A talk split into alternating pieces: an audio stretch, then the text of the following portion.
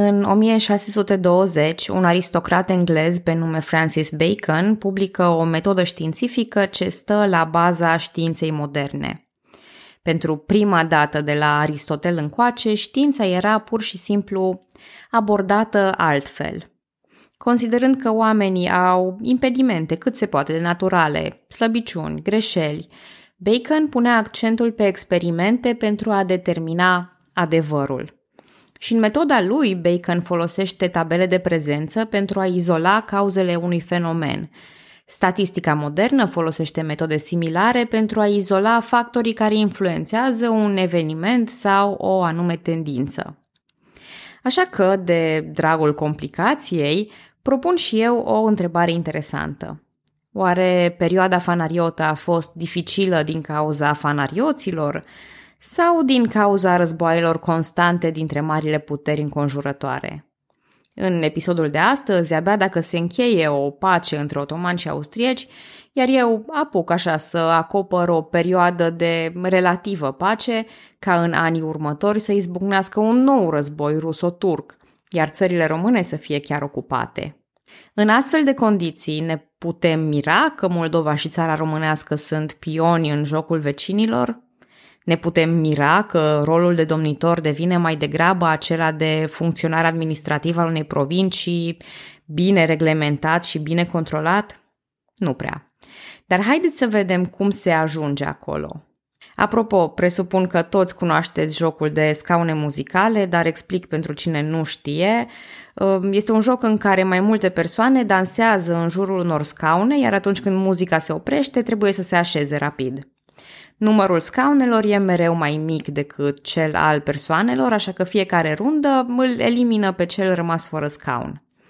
Distracția, atât în joc cât și în episodul de astăzi, vine atât de la zbânțuiala dansantă, cât și de la haosul când jucătorii se împing sau se așează unul peste altul în învălmășală.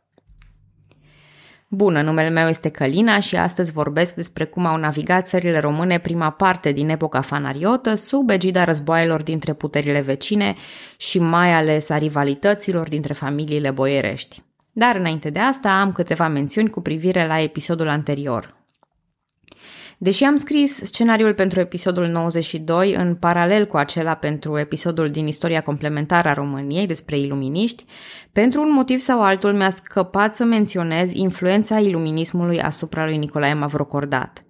În varianta cu tentă elenistică a filozofiei iluministe, Mavrocordat a fost, cel puțin în a doua domnie din țara românească, ceea ce s-ar numi despot luminat – deși deține o mare autoritate politică, este preocupat de reforme și se înconjoară cu oameni de știință, el însuși fiind un cărturar de talie înaltă. Am spus lucrurile astea înainte, dar nu le-am legat neapărat de iluminism. Printre savanții cu care s-a înconjurat Nicolae a fost uh, Daniel de Fonseca și Stefan Bergler. De Fonseca, un evreu portughez, a scăpat de persecuția religioasă din propria țară, fugind în Franța, unde studiază medicina, Trăiește la Paris și la Istanbul, e foarte apreciat ca medic de aristocrații otomani și a ocupat poziția de medic al ambasadei franceze de la Istanbul. După asta s-a mutat în țara românească și prin relația cu Nicolae Mavrocordat a reușit să obțină câteva libertăți pentru comunitatea evreiască română. A fost diplomat și probabil și spion, fiind displăcut de austrieci. A mai ocupat poziția de medic al sultanului și apoi s-a retras la Paris, unde s-a împrietenit cu Voltaire, un alt mare reprezentant al iluminismului, care de altfel avea și o părere foarte bună despre de Fonseca. Pe de altă parte, Stefan Bergler, despre care mai spuneam, e de asemenea un nume care merită menționat. Născut la Brașov și educat la Leipzig și Amsterdam, acest cărturar a editat lucrările lui Homer și a lucrat și ca asistent bibliotecar. La București a fost secretarul lui Nicolae Mavrocordat, scriind articole și servind drept bibliotecar și editor. Și pentru a exprima și mai bine iluminismul lui Nicolae, voi menționa și corespondența lui cu Jean Leclerc, William Wake, arhiepiscopul de Canterbury și patriarhul ecumenic. De asemenea, mi s-a atras atenția asupra unei mari lacune a episodului anterior, dintr-un punct de vedere sau altul, anume faptul că în timpul lui Mavrocordat s-a dat legea împotriva violatorilor, aceea pe care o tot repetă oamenii pe internet pentru că li se pare o exprimare amuzantă. Citez, cel ce va fi prins cu ștromeleagul învârtoșat prin prejurul părților fătătoare ale muierii, îi se va tăia scârbavnicul modulariu spre veșnica lui nefolosire am încheiat citatul. O idee pe care am văzut-o vehiculată și astăzi, dar poate mai puțin ilustrativă pentru caracterul lui Mavrocordat decât este bogata lui activitate culturală.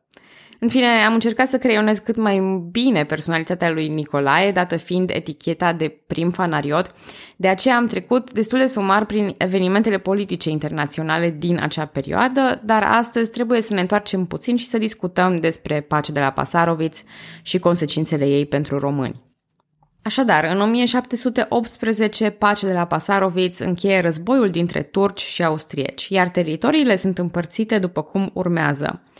Turcii cedează Banatul Timișoarei, nordul Serbiei, inclusiv Belgradul, nordul Bosniei și Oltenia. Veneția pierde și ea posesiunile câștigate prin tratatul de la Karloviț, dar sigur că pe noi ne interesează mai mult aspectul Olteniei și al Banatului. În 1739, Belgradul și Oltenia au fost date înapoi turcilor și implicit au fost realipite unde trebuie prin tratatul de la Belgrad. O glumă de prost gust spune că Oltenia este singurul teritoriu pe care austriecii l-au dobândit, dar nu l-au putut civiliza, așa că l-au dat înapoi. Dincolo de glumele proaste, cert este că destinul Olteniei este unul tumultuos și se vede că teritoriile din România actuală erau în zone de conflict. Din pepiniera boierilor și domnitorilor, Oltenia e pentru câțiva ani complet separată de țara românească. De altfel, otomanii nici măcar nu au dreptul de a ceda Oltenia la Pasaroviția, nefăcând parte din Imperiul Otoman, ci dintr-un stat tributar, anume țara românească. Și la acel timp, domnitorul Ioan Mavrocordat a protestat vehement. Însă, ca de obicei, zbaterile țărilor mici nu sunt luate în seamă atunci când Liga cea Mare își împarte premiile.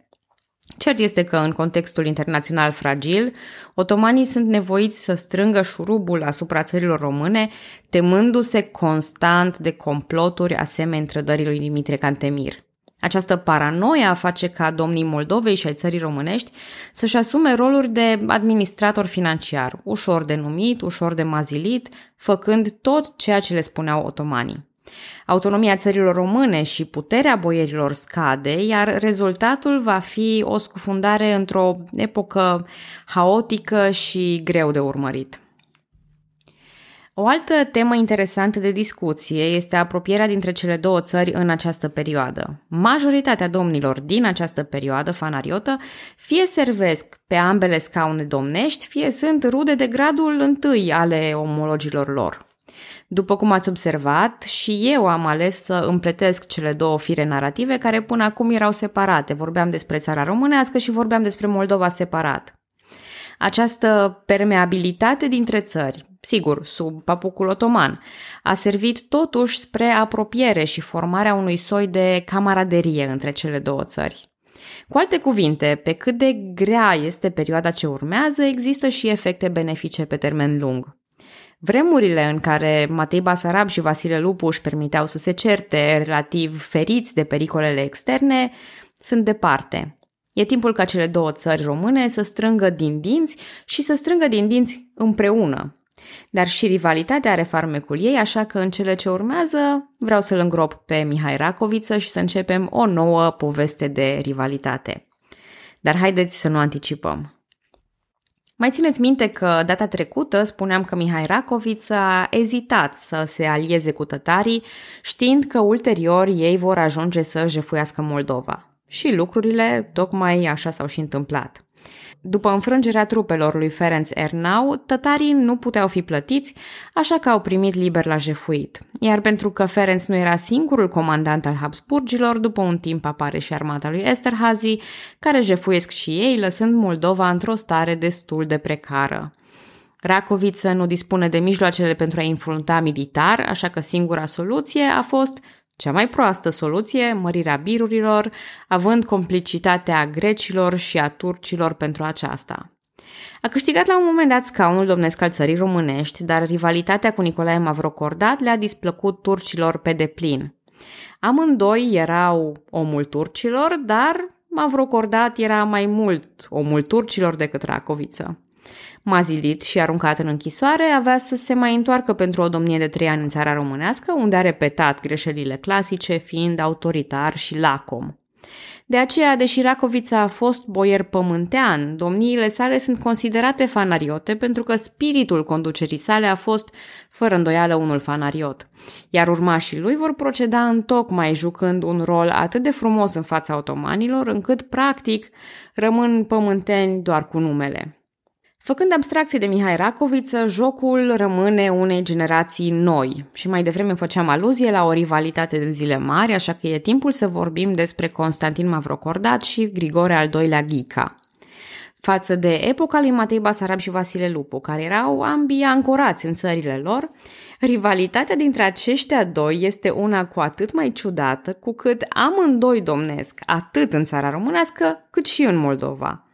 De-a lungul următorilor ani se va juca un joc de scaune muzicale în care Ghica și Mavrocordat sunt favoriții, iar restul locurilor se ocupă cu figuranți, mai câte un frate de-al lor, mai câte un văr, mai câte un boier prieten.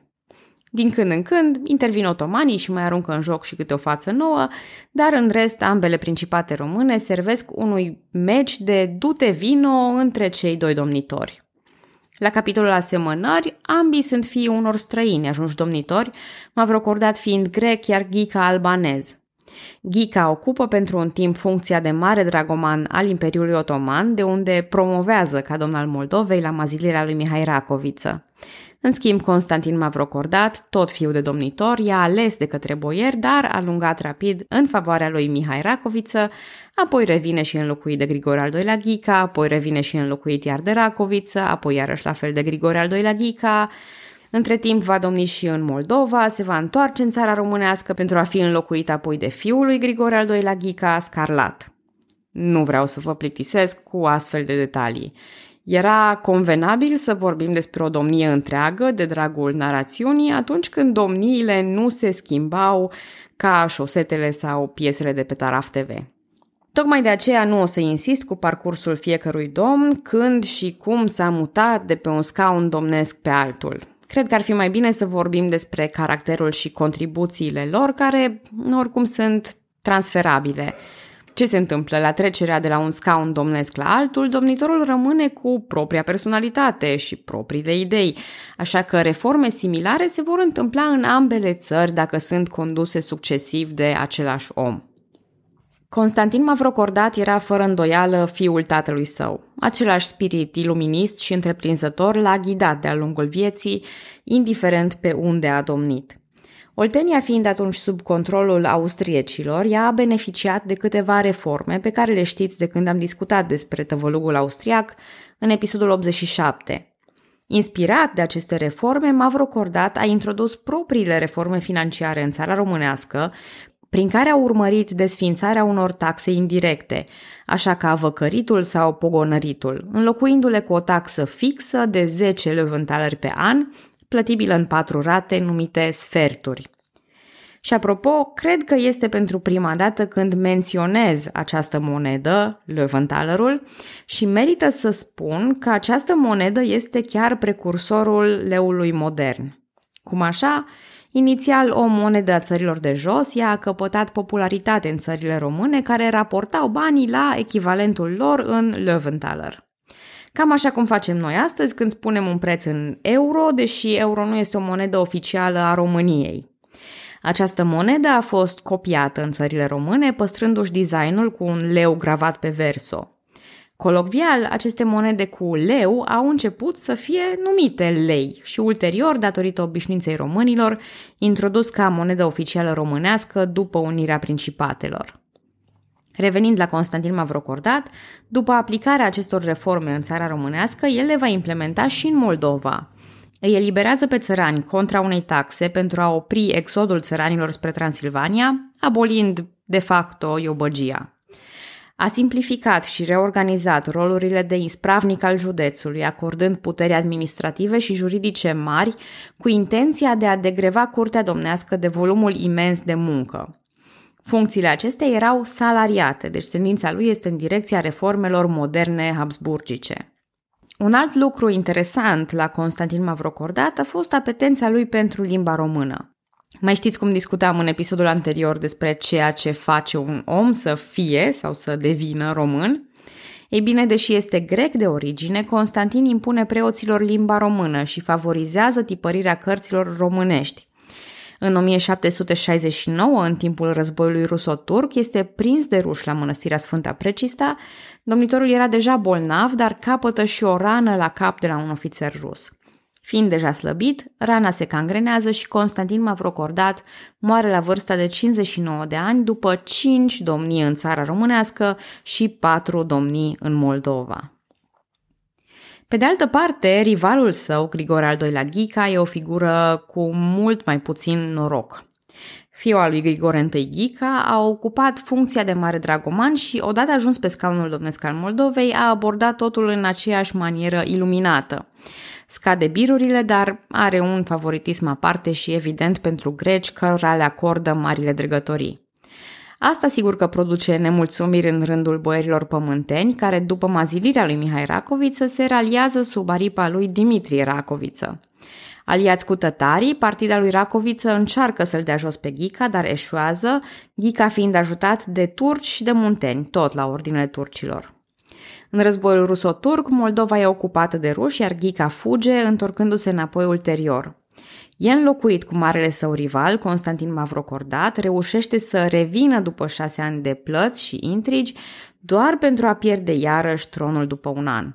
A domnit predominant în Moldova, cu patru domnii, dar a avut două și în țara românească.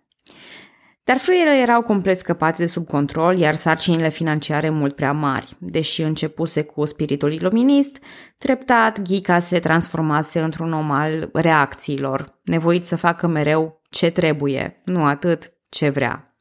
Războaiele constante și schimbările de domnie deloc pașnice, conflictele cu turcii și preferința lor pentru rivalul Mavrocordat, toate acestea reușesc să schimbe în timp perspectiva lui Ghica – mai ales că astfel de intrigi sunt și scumpe în materie de șpăgi date otomanilor. Deși depune eforturi culturale reparând mănăstiri și înființând un spital, continuă, din păcate, să mărească birurile și va rămâne mereu mai puțin iubit decât m-a vrocordat. A murit ca domnitor al țării românești și e îngropat la mănăstirea Pantelimon. Probabil e singurul aspect din rivalitate pe care l-a câștigat, având în vedere că locul de înmormântare a lui Constantin Mavrocordat nu e cunoscut.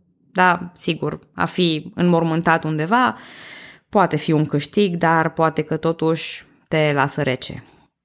Dincolo de toate acestea, rămân mărturiile lui Neculce care servesc drept concluzie. Vorbind despre Mavrocordat, el spune că dacă n-ar fi avut curtea imensă a tatălui său cu toți acei boieri lacomi și dacă n-ar fi fost atât de îndârjit să-l dea jos pe Grigore, pe care îl și numește vărul lui Grigore, atunci nu ar fi fost atâta jaf și sărăcie în țară. Tot Neculce vorbește în detaliu despre rivalitatea celor doi, spunând că odată ce au fost așezați fiecare pe scaunul lui, au început să se certe și să se pârască la înalta poartă fără rușine.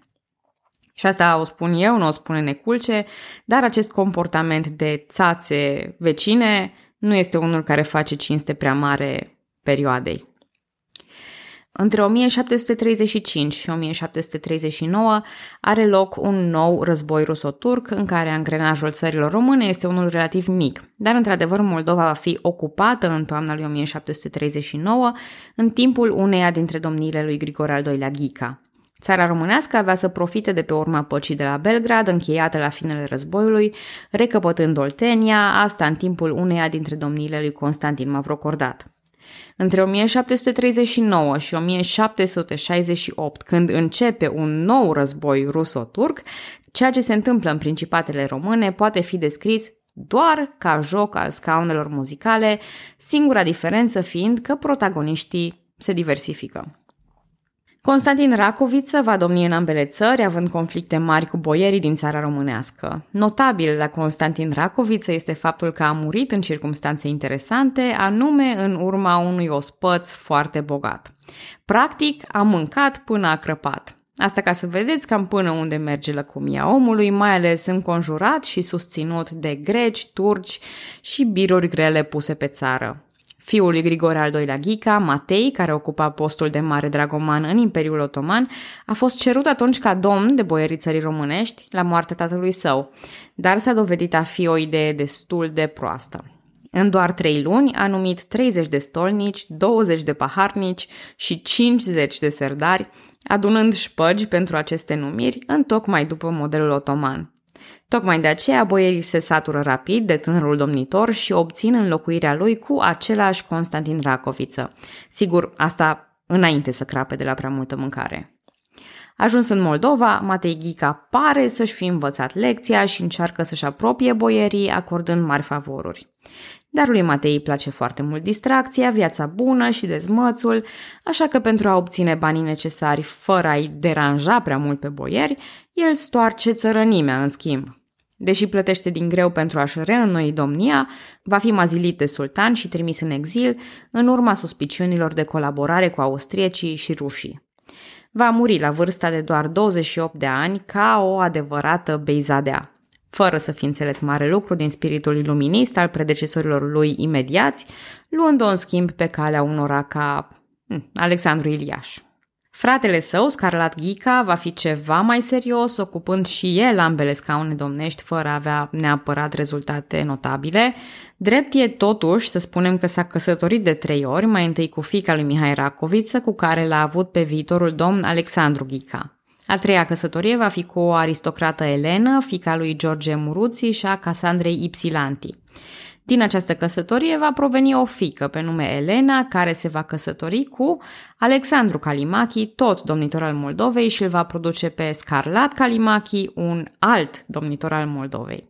Credeți-mă că nu vă încurc degeaba prin arborele genealogic, ideea e mai mult să auziți aceste nume, Muruții, Ipsilanti, Calimachi, ele vor fi destul de importante pe viitor, dând celor două principate câțiva domnitori celebri și ne arată cât de legate sunt de fapt între ele aceste familii grecești care domină peisajul conducerii principatelor române în următorii ani.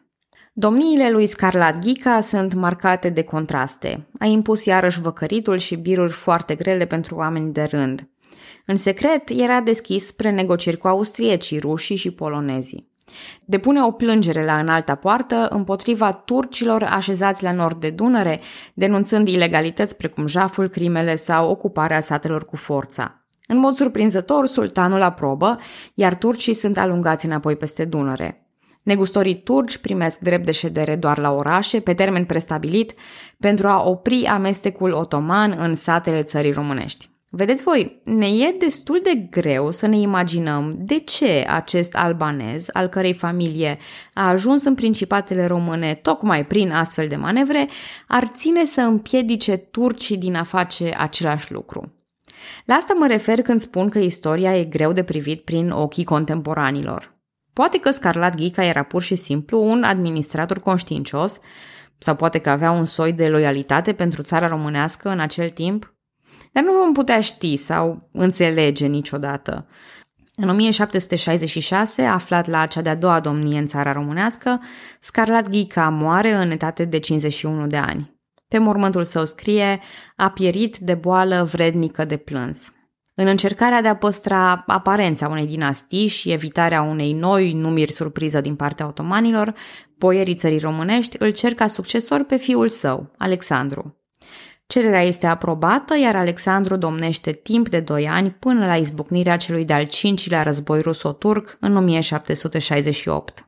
Dar în Moldova, în afară de domniile familiilor Racoviță și Ghica, se mai întâmplă ceva interesant înainte de acest nou război ruso-turc, așa că vreau să vorbesc mai întâi despre asta.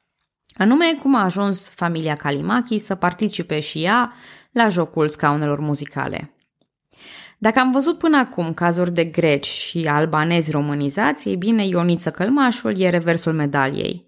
Moldovean din Orhei se naște într-o familie înstărită. Tatăl lui era vornic de Câmpul Lung, fapt pentru care a beneficiat și de o educație bună, mai întâi la școala lui Nicolae Mavrocordat și apoi la Liov.